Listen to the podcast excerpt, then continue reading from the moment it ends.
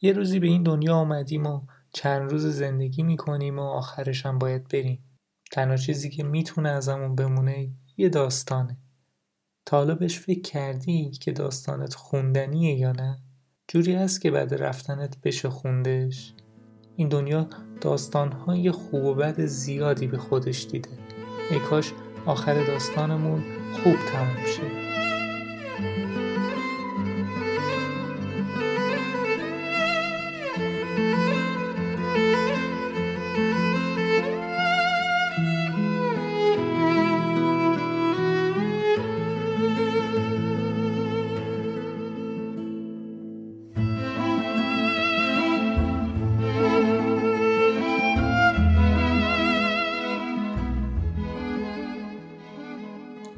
تقریبا یه قرن پیش یک شهریور 1299 خورشیدی توی خانواده هنرمند آشنا به موسیقی به دنیا آمد. پدر بزرگش میرزا عبدالله فراهانی از پیشگامان موسیقی سنتی و معروف به پدر موسیقی سنتی ایرانی بود. مادرش مولود خانوم و پدرش زیاءالله سیهون از نوازندگان تار بودند. حتی علی اکبر شهنازی موسیقیدان و نوازنده سرشناس تار از نزدیکانش بود. با وجود خانواده موسیقی دوستش پدر و مادرش هرگز اونو برای آموختن موسیقی تحت فشار نداشتن. شاید طراحی های کلاف خطی که می‌کشید به نوعی ادای دینش به خانواده هنرمند سیهون باشه. این سرآغاز داستان زندگی هوشنگ سیهون معمار، طراح، نقاش و تندیساز سرشناس ایرانیه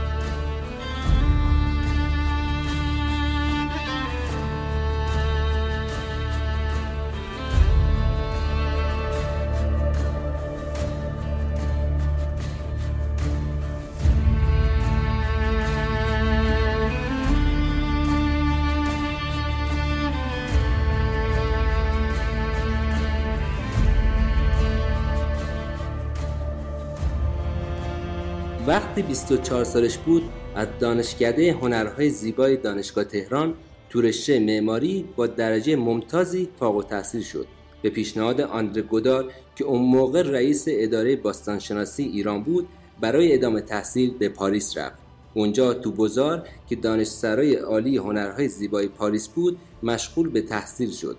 بعد از اخذ دکترای هنر به ایران برگشت و تا پیش از انقلاب به عنوان دانشیار دانشکده هنرهای زیبا مشغول به فعالیت شد. قبل از رفتن به پاریس تو 23 سالگی آرامگاه ابن سینا رو طراحی کرد. این اولین طراحی سیهون بود. طراحی این آرامگاه رو توی مسابقه معماری برنده شد. آندره گودار و محسن فروغی از داوران این مسابقه بودند. طرح سیهون دو سال بعد تصویب نهایی شد اما اون موقع نه خبری از بودجه بود و نه سیهون. چرا که سیهون در پاریس مشغول ادامه تحصیل بود. آرامگاه بزرگان دیگه مثل خیام، کمرون ملک، نادرشاه افشار و همچنین بازسازی آرامگاه فردوسی از کارهای ماندگار هوشنگ سیهون بود. اما فقط آرامگاه نبود. موزه توس و ساختمان مرکزی بانک سپه در میدان توپخانه تهران هم از کارهای سیهونه. در کنار این بناهای شاخص ساختمانهای نقشه برداری کشور و کارخانجات مطرحی مثل کارخونه زمزم که اون موقع اسمش کانادا درای بود هم از طراحی های سیهونه در کنار همه اینها تعداد زیادی پروژه مسکونی هم اضافه کنید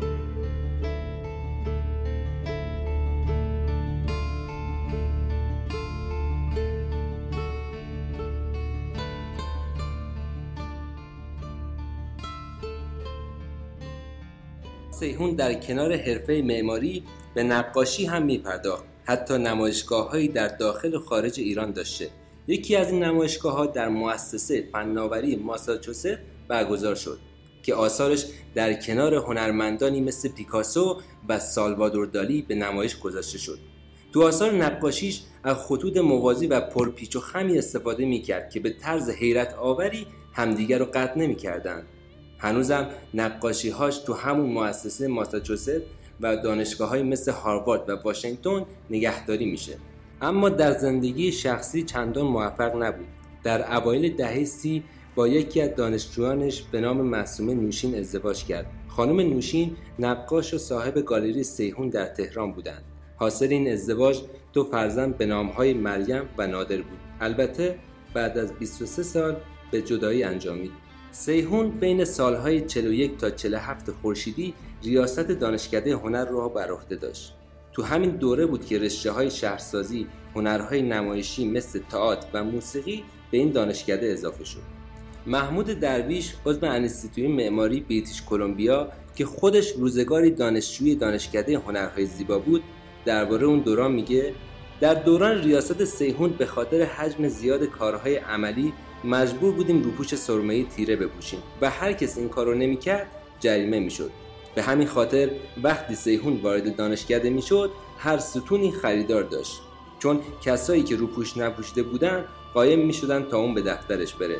درویش می‌گفت حتی بعد از ریاست سیهون که میرفندرسکی رئیس دانشکده شد هر کی سراغ رئیس تازه رو می‌گرفت همه می‌گفتن دفتر مهندس سیحون هستن.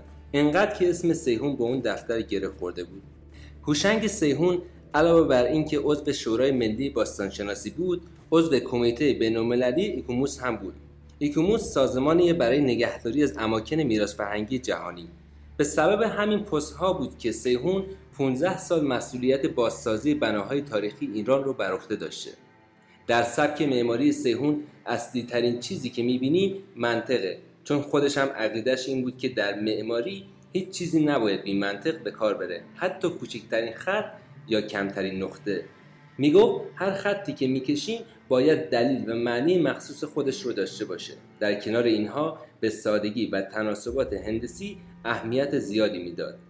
درباره معماری اسلامی نظر جالبی داشت. به عقیده سیهون معماری اسلامی اصطلاحی نادرست بود و چیزی که به نام معماری اسلامی شناخته می‌شد رو همون معماری و فنون دوره ساسانی می‌دونست.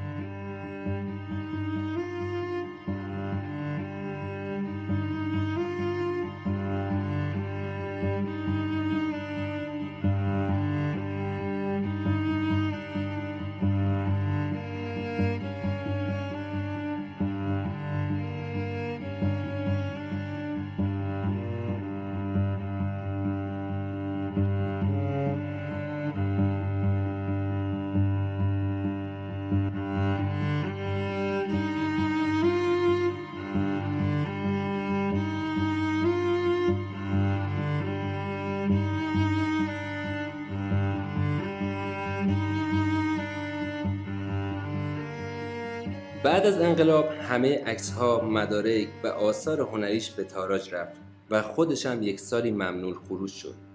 بیشتر از دو دهه در ونکوور کانادا زندگی کرد و حتی شهروند افتخاری فرانسه هم شد. سیهون در خرداد سال 1393 در سن 92 سالگی در ونکوور فوت کرد. دو سال قبل از مرگش جایزه بیتا رو برد. جایزه سالانه که برای بزرگان فرهنگ و ادب ایران در مرکز مطالعات ایرانی دانشگاه استنفورد اهدا میشه. روی تابوتش پرچم شیر و خورشید ایران و درفش کاویانی گذاشتن و همراه یک مش خاک ایران به خاک سپردنش. سیهون وصیت کرده بود که بعد از مرگش برای نگهداری از آثار نقاشی و طراحیش بنیادی به نامش راه اندازی بشه و در شرایط مناسب این آثار تحویل موزه در ایران بشه. این مسئولیت رو به فرزندانش مریم و نادر واگذار کرد.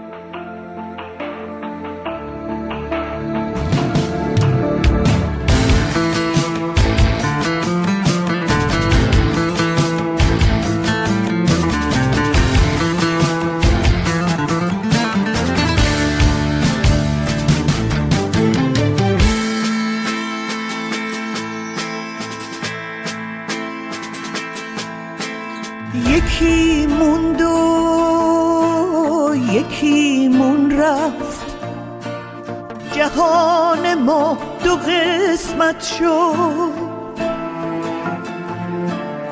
یکی تنها توی خاکش. یکی راهی قربت شد.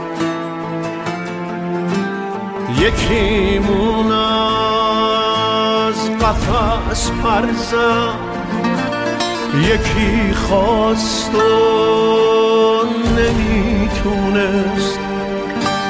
نگاهش رو به دریا بود. ولی راه نمی‌دونست. دو تاینده مبهم یه تابستون بی خورشید.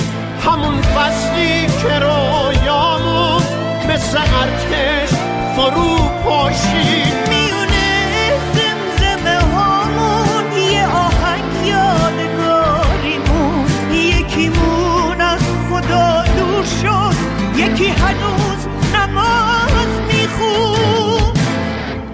تو عکسای دیروزه من و شعرای این دفتر. توی نستالژی جا موندی به زیر خاک و خاکستر. به دنیا اومدیم اما ما این دنیا رو نشناختیم. چه میموندیم چه می‌رفتیم به هم بازی رو میباختیم.